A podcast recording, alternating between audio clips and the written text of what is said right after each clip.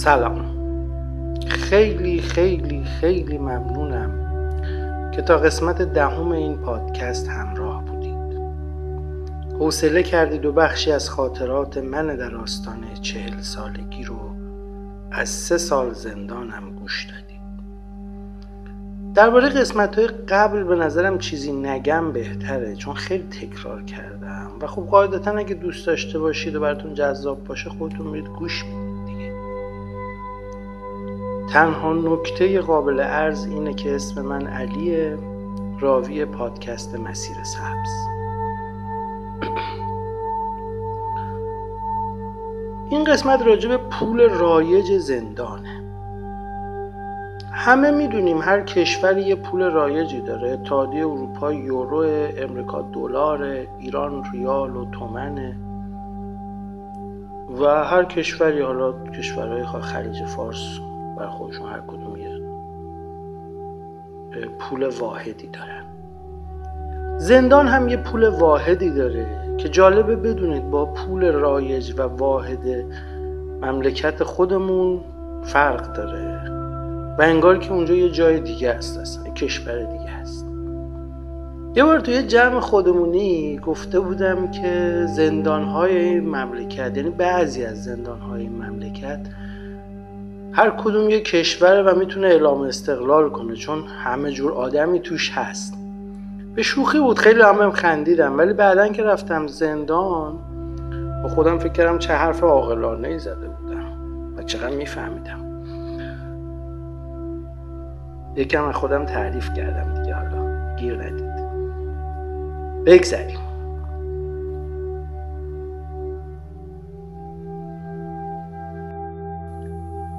مردمی که تو شهرهای بزرگ زندگی میکنن سالها بود خرید پایا و کالا به کالا و یا به اصطلاح امروزی ها تهاتر رو حداقل بین مردم عادی و خودشون فراموش کرده بودن.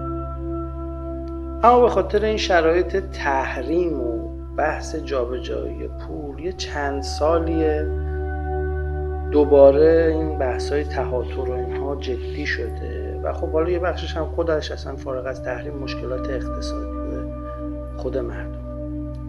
مثلا این که یکی یه ملک شمالی رو با یه ماشین خوب یا یه خونه تو تهران تهاتر میکنه، یا مثلا هزینه ساخت یه مجموعه آپارتمان با تعدادی از واحدهای همون آپارتمان با سازنده تسویه میشه و عملا دستمزدش رو اون آپارتمان میگیره و تهاتر میکنه. اینو مثال زدم واسه اینکه یکم براتون روشن بشه سازوکار زندان و تهاتر تو زندان هم همین شکلیه، حالا با یه سری تفاوت‌های ریز. اونجا هم به خاطر بحث پول که براتون میگم داستانش چجوریه، خیلی وقتا تهاتر به شکل‌های دیگه‌ای انجام میشه. کسی که وارد زندان میشه همون ابتدا یه کارت خرید بهش میدن که حالا مال یکی از این بانک‌های کشور دیگه، حالا یا پاسارگاده یا پارسیان. این کارت فقط و فقط قابلیت خرید داره، یعنی انتقال وجه باش نمیتونه انجام بدی اولا چون خودش این قابلیت رو نداره، دوما هم که اصلا دستگاهی اونجا نیست که شما بتونی پول انتقال بدی. شما میتونی از بیرون برای مثلا زندانی پول بریزی، کارت به کارت کنی، ولی اون کارت صرفاً داخل زندان و فقط از طریق دستگاه پوز قابل استفاده است. یعنی شما میری پوز میکشی کارت رو و خرید میکنی، نه میتونی کارت به کارتی بکنی، نه میتونی حتی بیرون از زندان از اون کارت استفاده بکنی.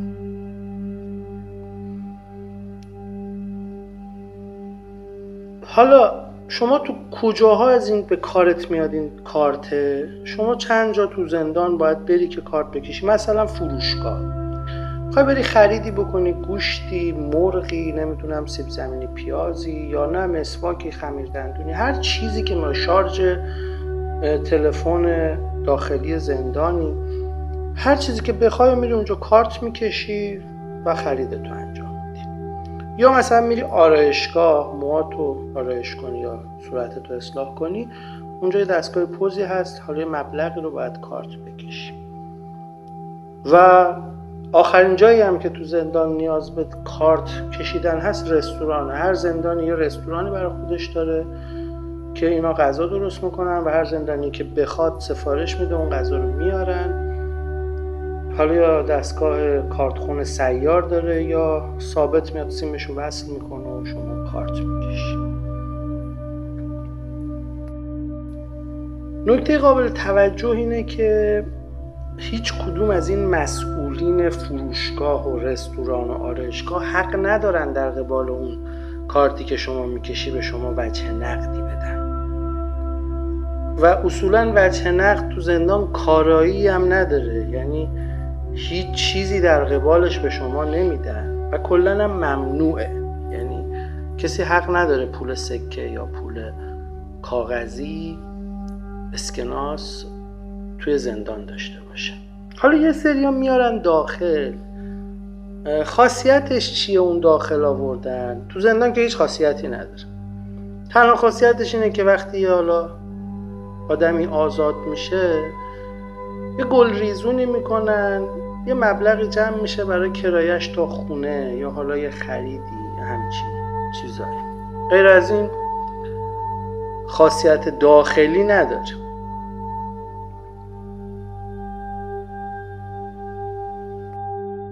تو نگاه اول هر کی که نگاه کنه قاعدتا میگه خب این حل دیگه، چه سازوکار خوبیه، یه کارتی هست شما میری خرید میکنی هر چی که میخوای، بعد اونا رو حالا یا انبارش میکنی یا مصرف میکنی تو همون روز یا نگه هم داری برای روزهای بعد. به هر حال اوکیه دیگه چه نیازی هست که چیز اضافه تری به شما بدن یا به قول خودت پول رایجی وجود داشته باشه. علی همین کارت کافیه دیگه و نیاز دیگه ای نداره.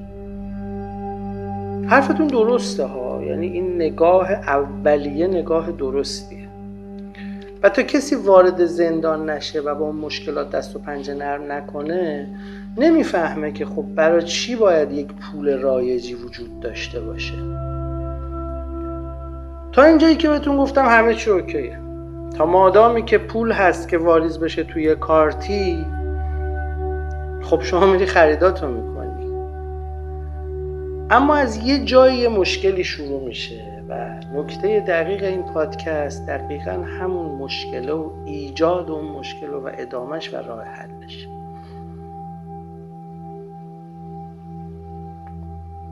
ببینید تو همه زندان ها یه سری آدم هستن که توانایی مالی ندارن، خب دستبالشون بسته است. یه طرف به خاطر 1,000,000 تومان انداختن این زندان. خود رئیس قوه قضایی قبلی میگفت من تو بازدیدم از یکی از زندان‌های حالا تهران دیدم که یه جوونی به خاطر 500,000 تومان تو زندانه. گفتم آقا مثلا 500,000 تومان از خود من بدید اینو آزادش کن.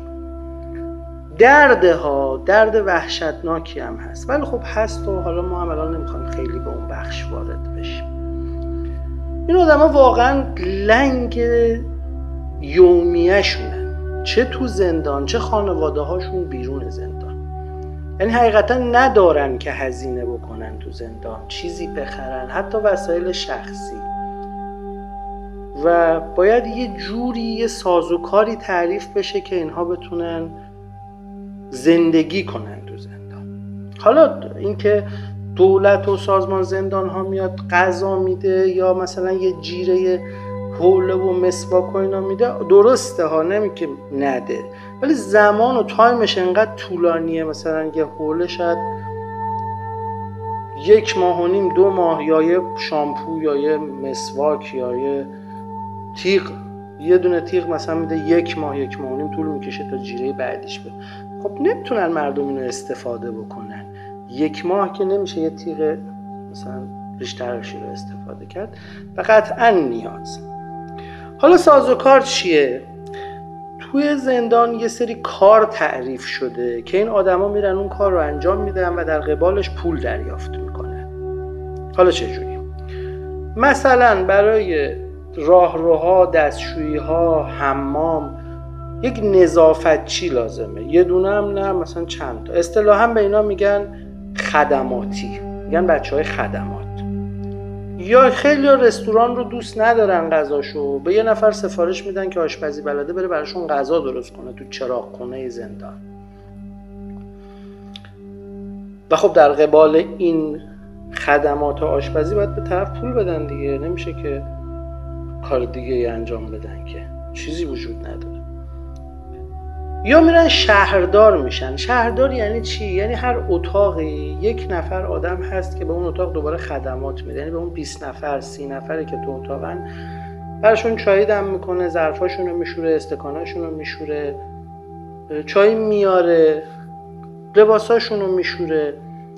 این خدماتیه که به اون 20 نفر یا 30 نفر میده اعضای اتاق، و اون اعضای اتاق موظفن که این خدمتی که بهشون میکنن یه جوری تصفیه کنن دیگه، بهش پول بدن، چیزی بهش بدن که بتونن جبران کنن و این چرخه زندگی اونجا ادامه پیدا کنه. یه راه این تصفیه حساب اینه که این 20 نفر این 30 نفر جمع شن، مثلا 30 تا 5,000 تومنه، میشه 150,000 تومن دستمزد اون طرف تو اون هفته. برن این 150,000 تومن تو فروشگاه کارت بکشن، این خدماتیه بره هر چی که دوست داره برداره، بگن آقا من که کارتشو کشیده مثلا فلانی، من برم مثلا گوشت بردارم، مرغ بردارم، مثلا وسایل شخصی بردارم. باز تا اینجا همه چی اوکیه. دقیقاً مشکل از اینجا آغاز میشه که اون آدم نداره، اون گرفتاره، اون بند خدا شهرداره یا حالا خدماتیه، اصلا نمیخواد چیزی از فروشگاه بخره. اون دولی خوره، دولتی خوره، غذای دولتی میخوره، اصلا نمیخواد چیزی بخره، نمیخواد از فروشگاهش تراش بخره یا فلان، هیچ چیزی دلش نمیخواد. حالا باید چیکار کرد؟ حالا چاره چیه؟ حالا پول این اصلا چجوری تصفیه بکنیم؟ چی کار میشه کرد؟ چه جوری باید این چرخه رو دوباره ادامه پیدا کرد؟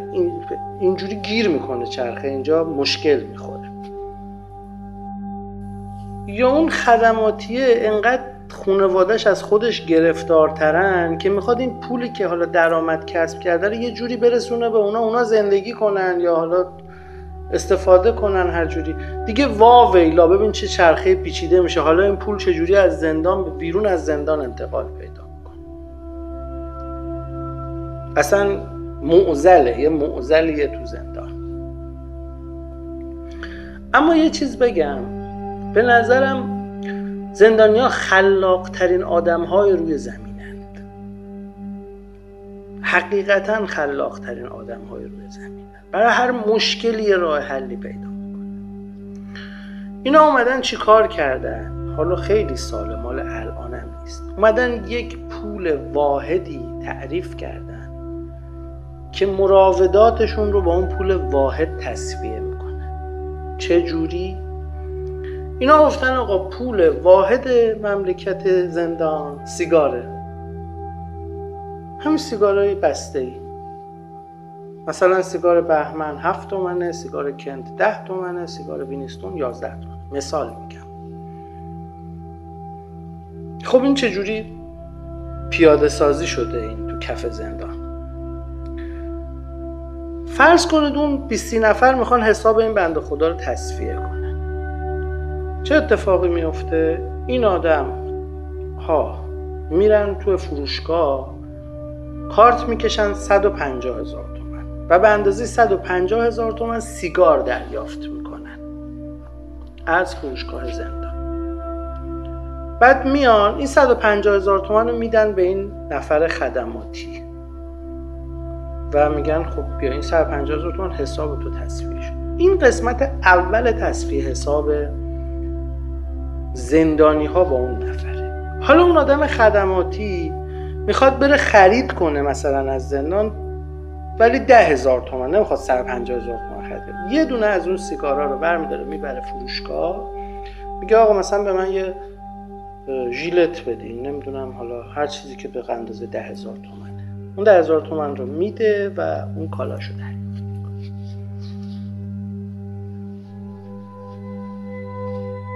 و اما گیر کار رو دوباره تو اون قسمت دوم که قرار این پول به دست خانواده برسه رو یه جور دیگه حل کردن. اون چه جوریه؟